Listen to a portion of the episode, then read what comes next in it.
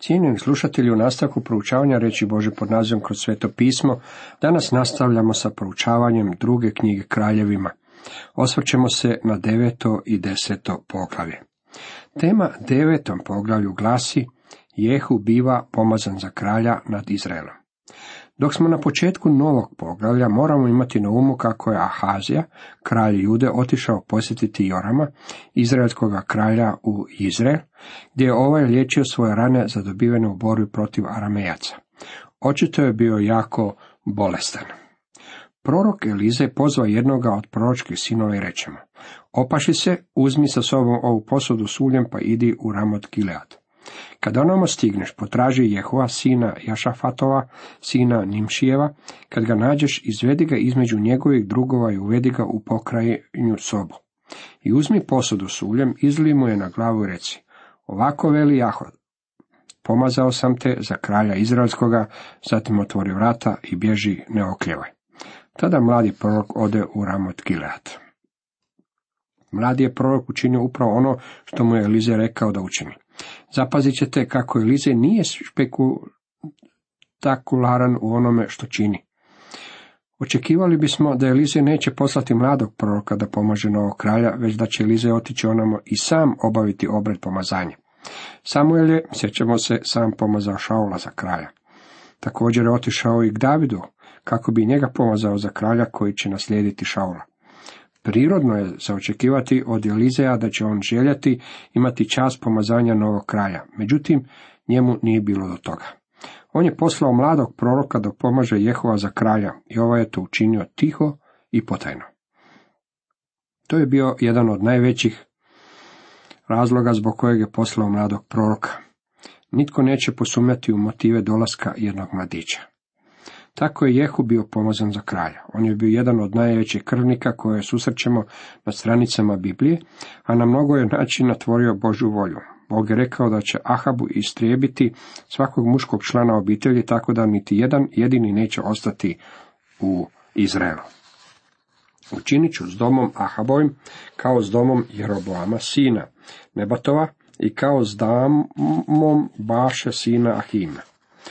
A Izabelu će proždati psi na polju izraelskom i nitko je neće pokopati. Zatim otvori vrata i pobješe. Vidimo da Izabela neće pobjeći Božem gnjevu zbog svoje pokvarenosti zloće. Jehu iziđe k časnicima svoga gospodara, oni ga upitaše je li sve u miru. Zašto je ta budala dolazila k tebi? On im odgovori, znate čovjeka i besedu njegovu. Oni rekoše, ne znamo, kazuj nam. On im reče, govorio mi je tako i tako i rekao mi, ovako veli Jahve, pomazao sam te za kralja nad Izraelom. Odmah oni uzeše ogrtače i prosreše ih pred njim po stepenicama, zatrubiše u rogove i povikaše. Jehu je kralj. Kad se saznalo da je Jehu bio pomazan za kralja, to je pokrenulo stvari. Ljudi su zatrubili u rogove i posvuda objavili Jehu je kralj. Joram je bio bolestan u Izraelu, a Ahazija mu je došao posjetu. Što će se sljedeće desiti u Izraelu? Jehu ubija Jorama. Joram, koji je još uvijek u Izraelu, nije imao pojma da ga je Bog odstranio s predstavlja i da je pomazao Jehova za kralja nad Izraelom. Dok su tako Joram i Ahazija, koji je došao u posjetu, bili u Izraelu, stražar im je dojavio kako je ugledao skupinu jahača koji su se približavali. Joram im je poslao glasnika u susret s pitanjem je li sve s mirom, donosliš li dobre ili loše vijesti. Umjesto da odgovori na njegovo pitanje, Jehu mu je naredio neka mu se pridruži. Drugi stražar izvijestio je Jorama. Stražar opet javi, došao je do njih, ali se ne vraća, a vožnja je kao vožnja Jahua, sina Nimšijeva, vozi kao mahnit. Glasnici koje je Joram poslao pred Jehova nisu se vratili kako bi izvijestili kralja zbog toga što Jehu dolazi ubiti sadašnjeg kralja nad Izraelom. Tako Joram i Ahazija uprežu svoja kola konje i sami izlaze u susret Jehu. Kad i Joram ugleda Jehova, upita ga, je li sve u miru Jahu? Ovaj odgovori, kako u miru dok traju bludništva tvoje majke i zebele i njena mnoga čaranja. Očito je da se niti jedan odani podanik ne bi usudio izustiti ovake poglede na račun kraljeve majke. Po toj izjavi Joram odmah prepoznao kako se radi o pobuni. Joram okrenu i udari u bijeg govoreći Ahazi. izdaja Ahazija. Jehu se lati luka, ustreli Jorama među pleća, strela mu prođe posred srca, te se on sruši u kola. Kako je Joram pokušavao pobjeći, Jehu je posegnuo za svojim lukom i strelom i zabio mu strelu između plečki ravno kroz srce. Jehu je otišao u Izrael kako bi pogubio izraelskog kralja Jorama. Ahazija je, kao što smo već napomenuli, bio posjeti Jorama. Usput bih htio napomenuti kako se držao lošeg društva sa Ahabovim domom. Današnjim rječnikom bismo ovu situaciju opisali jednostavno ovako. Ahazija se našao na pogrešnom mjestu u pogrešno vrijeme. Kada je to vidio judejski kralj, Ahazija pobježe prema Bet Haganu, ali ga je Jehu gonio i naredio, ubiti i njega. Ranili su ga u kolima na brdu Guru, koji se nalazi kod Jibleama, ali je umakao u Megido i ondje umre. Jehovovi sljedbenici progonili su Ahaziju i smrtno su ga ranili. Njegove su ga sluge u kolima prenijele u Jeruzalem i sahranili ga u grobnici kraj njegovih otaca u Davidovu gradu. Jehu ubija Izebelu. A Jehu bjaša ušao u Jeruzalem. Kad je to čula Izabela, nama za oči, uresi glavu i pogleda s prozora. Sada smo došli do ubijanja Izabele, kraljice majke, koja je uistinu bila strah i trepet. Ona je bila krvnica, bila je pokvarana i okrutna žena. Ona je bila članica kraljevske obitelji, kći et bala, sidonskog kralja. Vjerojatno je bila jedna od najljepših žena onog vremena, a možda i u čitavoj povijesti. Dok je bila mlada, sigurno se po ljepoti mogla mjeriti sa Salomonom, Kleopatrom ili Katarinom de Medici. Kada su se Ahab i Izabela oženi, bio je to društveni događaj godine. Bili su to dva najbolja čovjeka iz dva kraljevstva. Također, ondje je bila i krema mnogih kraljevstva. Sve je bilo dostojanstveno i puno poštovanja, čak niti Ilija nije mogao naći zamjerke ovom vjenčanju. Puk se radovao i proslavljao je događaj. Također bismo trebali napomenuti kako su se i demoni pakla pridružili ovoj proslavi. Oni su se široko smijali i đavlo je bilo drago što se ovo dvoje ujedinilo. Međutim, anđeli su plakali. Umjesto svadbene proslave ovo je bila pogrebna povorka. Tako je ovo vjenčanje izgledalo iz nebeske perspektive. Svijet je na ovaj događaj gledao drugčije, kao što svijet i mnogo druge događaje promatra krivim očima. Zbog čega je svijet optimističan, a nebo pesimistično u ovom slučaju? Bog gleda ono što se nalazi u srcu. Čovjekov pogled i uvid u stvari ipak je podložan stanovitim ograničenjima. Izabela je jedna od najnapadnijih žena u povijesti ljudskog roda. Ona je bila sposobna, utjecajna i posjedovala je dominantnu osobnost. Njezin zli utjecaj osjećao se u tri kraljevstva, a proširio se i na vrijeme nakon njezine smrti.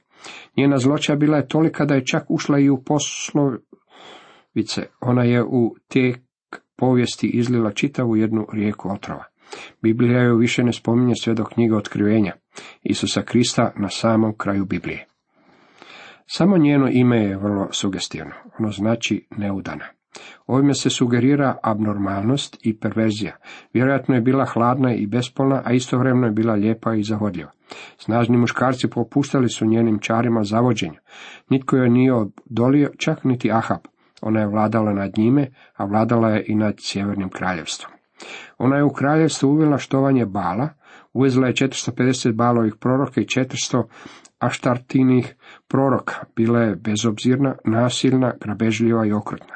Ona je poubijala Bože proroke, ona je provela u djelo ženitbu svojeg čeri za jednog iz Davidova doma.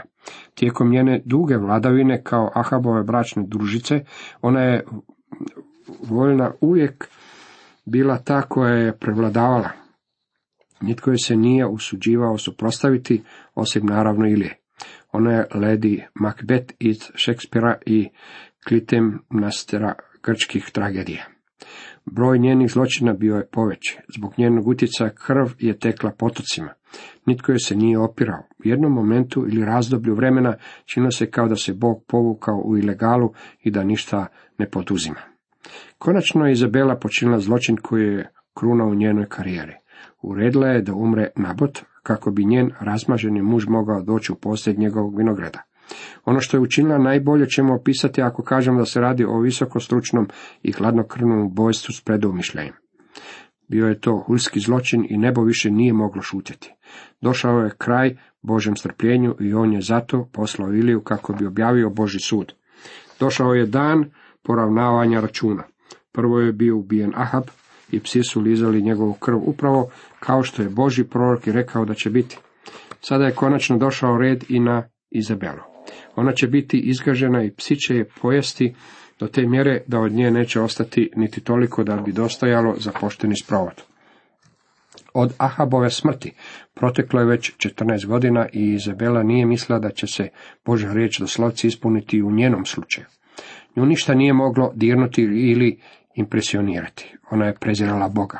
Ostala je u Izraelu, vjerojatno misleći kako je Ahabova smrt bila samo spet nepovoljnih okolnosti ili igra slučaja.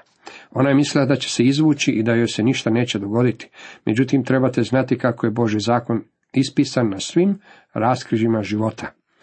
Kalačanima 6.7 piše, ne varajte se, Bog se ne da izrugivati, što tko sije, to će žeti. A Luka 6.38 kaže, jer mjerom koju mjerite, vama će se za uzvrat mjeriti.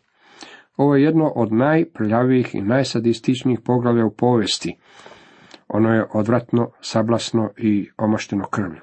Ovo je jedna od najodvratnijih i najodbojnijih scena opisanih na stranicama Biblije. Izabela je kraljica majka. Živjela je u raskoši dvora u Izraelu. Strašno pročanstvo Božeg čovjeka Ilije još se nije ispunilo. Na jednom je sa sjevera kočem hitro stigao Jehu. Upravo je pogubio dvojicu kraljeva, kralja Jude i kralja Izraela, Izabelinog sina Jorama. Što ona poduzima? Ona boji svoju kosu, uređuje glavu i naginje se na prozor kako bi je Jehu vidio. Ova ponosna i ohla kraljica misli da može zavesti svog utamnitelja, utamničiti ga svojom šarmom. Imala je unuka starog 23 godine, više nije bila mlada, sada je to stara žena. Nikakve tajne formule, prašci, eliksiri ili čarobni napici ne mogu ovu izblijedjelu kraljicu učiniti privlačnom. Gledajući tako sa gornjeg prozora u Jehova, razgovor s njim započinje laskanjem. I kad je Jehu ulazio na vrata, ona reče, kako je Zimri, ubojicu svoga gospodara? Ono što je u stvari rekla značilo je, možemo li se jednom naći zajedno i prodiskutirati o ovome? Dođi k meni i posjeti me. Jehu okrenu lice prema prozoru reče, tko je sa mnom? Tko? I dva, tri dvoranina pogledaše prema njemu. On reče, bacite je dolje. I oni je baciše. Njena je krv poprskala zidove i konje koji je pogaziše. Jehu uopće nije bio impresioniran niti dirnut Izabelinim riječima. On je bezosjećajan, bez milosti ili sažaljenja. Izabela se nije divila Jehu. Nije rekla ništa što bi išlo njemu korist ili bi se njemu sviđalo. On je s druge strane uopće nije poštivao, rekao je bacite je dolje. Dvorani koji su tog trena pristali uz Jehua, bacili su je kroz prozor i ona se raspukla kao lubenica koju bacite s petog kata. Ovo je najzastrašujuća i najživlja slika u svim analima tragedija. Ušao je on, jeo i pio, a zatim naredio. Pogledajte onu prokletnicu i sahranite je, jer je bila kraljevska kći. Kako je Jehu mogao nakon ovoga ući u kuću, sjesti za stol i jesti kao da se ništa nije dogodilo. Kao što je netko dobro zapazio, on je bio đavao u ljudskom obliču. On je bio tvrda vojničina bez imalo uljudbe ili viteštva. Sve što je imao bila je bolesna ambicija. Njega nije ni malo pogađao niti jedan zločin kojeg je za života počinio. Bio je pokvaren i srozan na razinu životinja. I odoše da je sahrane, ali ne nađoše ništa od nje osim lubanje, nogu i ruku. Vratiše se javiše, a Jehu reče, to je riječ koju je Jahve objavio preko svoga sluga Ilije Tižbica. U polju izraelskom psi će prozreti Izabelino tijelo. Izabelino truplo bit će kao gnoj u polju, da se neće moći kazati ovo je Izabela. Kad je Jehu poslao svoje sluge da pokopaju Izabelu ili ono što je od nje ostalo, oni su našli da su psi već pojeli veći dio nje. Očito su ovi psi imali prvoklasni objet, međutim, dragi prijatelji, iako će nam ovo možda zvučati čudno, u nebu nije bilo veselja zbog ovog događaja. Nije bilo niti žalosti. Vjerojatno se u nebu govorilo, kao što nam o tome govori knjiga otkrivenja, istiniti i pravedni su sudovi Boži, jer je osudio veliku bludnicu koja je zemlju pokvarila svojim bludom i osvetio je krv njegovih slugu iz njene ruke. Strašna Izabelina smrt ponovno ilustrira istinu iz poslanice Galačanima šest sedmi redak. Ne varajte se, Bog se ne da izrugivati, što tko sije, to će i žeti. Desetom poglavlju nastavlja se osuda nad Ahabovim domom, koju je svojim zločinima i ubojstvima ostvario Jehu. U Samariji bjaše sedamdeset Ahabovih sinova. Jehu napisa pisma i poslaga u Samariju zapovjednicima grada, starješinama i skrbnicima Ahabove djece. Kazivaše u njemu. Sada, kad vam stigne ovo pismo, vi u kojih su sinovi vašeg gospodara, koji imate kola i konje, tvrde gradove i oružje, pogledajte koji je između sinova vašeg gospodara najbolji i najdostojniji, pa ga postavite na prijestolje njegova oca i borite se za dom svoga gospodara. Jehu je Ahabovim sinovima dao priliku i privilegiju da se bore za izraelsko prijestolje. Niti jedan od Ahabovih sinova nije voljan suprotstaviti se Jehu. Zatim su Izraelovi starješine, da bi spasili vlastitu kožu, dokazali svoju vjernost Jehu, ubijajući sedamdeset Ahabovih sinova. I Jehu pobi sve koji su u Izraelu ostali iz kuće Ahabove, sve velikaše njegove, pouzdanike i svećenike njegove. Nije poštedio nikoga. Potom usta Jehu i pođe u Samariju. Kad je bio na cesti kod Bet Ekeda, pastirskoga, nađe braću judejskog kralja Ahaze, te ih upita, tko ste? On mi odgovorše, mi smo braća Ahazina, a silazimo da pozdravimo sinove kraljevi i sinove kraljičine. Tada zapovedi, pohvatajte ih žive, i žive ih pohvatiše, i pobiše ih na studencu kod Bet Ekeda, njih četrdeset i dvojicu. Nije ostavio ni jednoga od njih. Nakon što je obračunao sa Ahabovim domom, Jehu je bio na putu da zauzme prestolje u Samariji. Susreo je braću judejskog kralja Hazi i njih je pobio. Međutim, zanimljivo je zapaziti kako je jedan od njih bio pošteđen, radilo se o potomku Šaulova doma. Otišavši odatle, nađe Jonadaba, sina Rekabova, koji mu je dolazi u susret. On ga pozdravi i reče mu, ili tvoje srce iskreno prema mome, kao što je moje prema tvome srcu. Jonadab odgovori, jest. Ako je tako, daj mi ruku. Jonadab mu pruži ruku i Jeho ga posadi kraj sebe na kola. Jehu je dalje na putu prema Samariji, susreo je Jonadaba, Rekabova sina. Pitanje koje mu je uputio bilo je sljedeće. Je li moj prijatelj ili moj neprijatelj? Jonadab je bio utemeljet vrlo strogog reda rekabovaca, koje spominje i prorok Jeremije. On je nesumnjivo bio utjecajan čovjek. Očito je svim srcem prihvaćao Jehovu anti-ahabovsku politiku i bio je voljan pružiti mu podršku time što je dopustio da ga vide u koči zajedno sa Jehovom. Jehu je sakupio sav narod i rekao mu, Ahab je malo poštivao Bala i Jehu će ga više poštivati.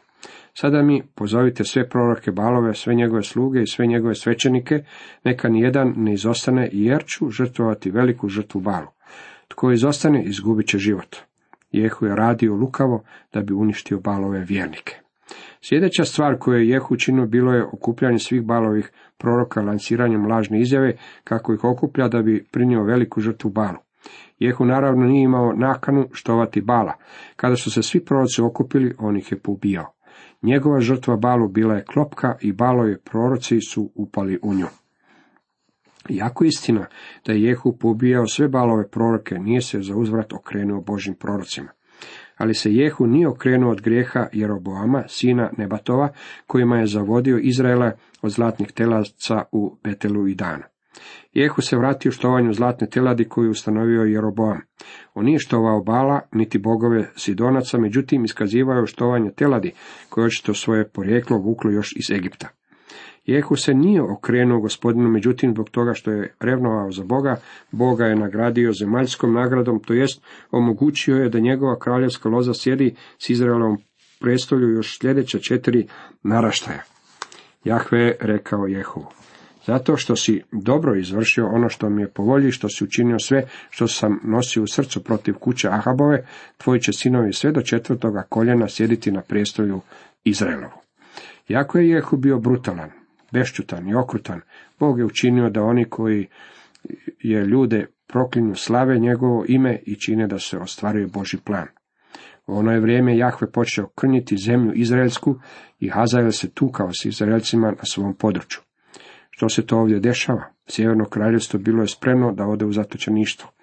Od ove točke nadalje moral i pobožnost u narodu bit će u stalnom padu, što će na posljedku rezultirati katastrofom. Oni će biti odvedeni u zatočeništvo u Asiriju. Ovo poglavlje završava Jehuovom smrću koji je nad Izraelom vladao punih 28 godina. Cijenjeni slušatelji, toliko za danas.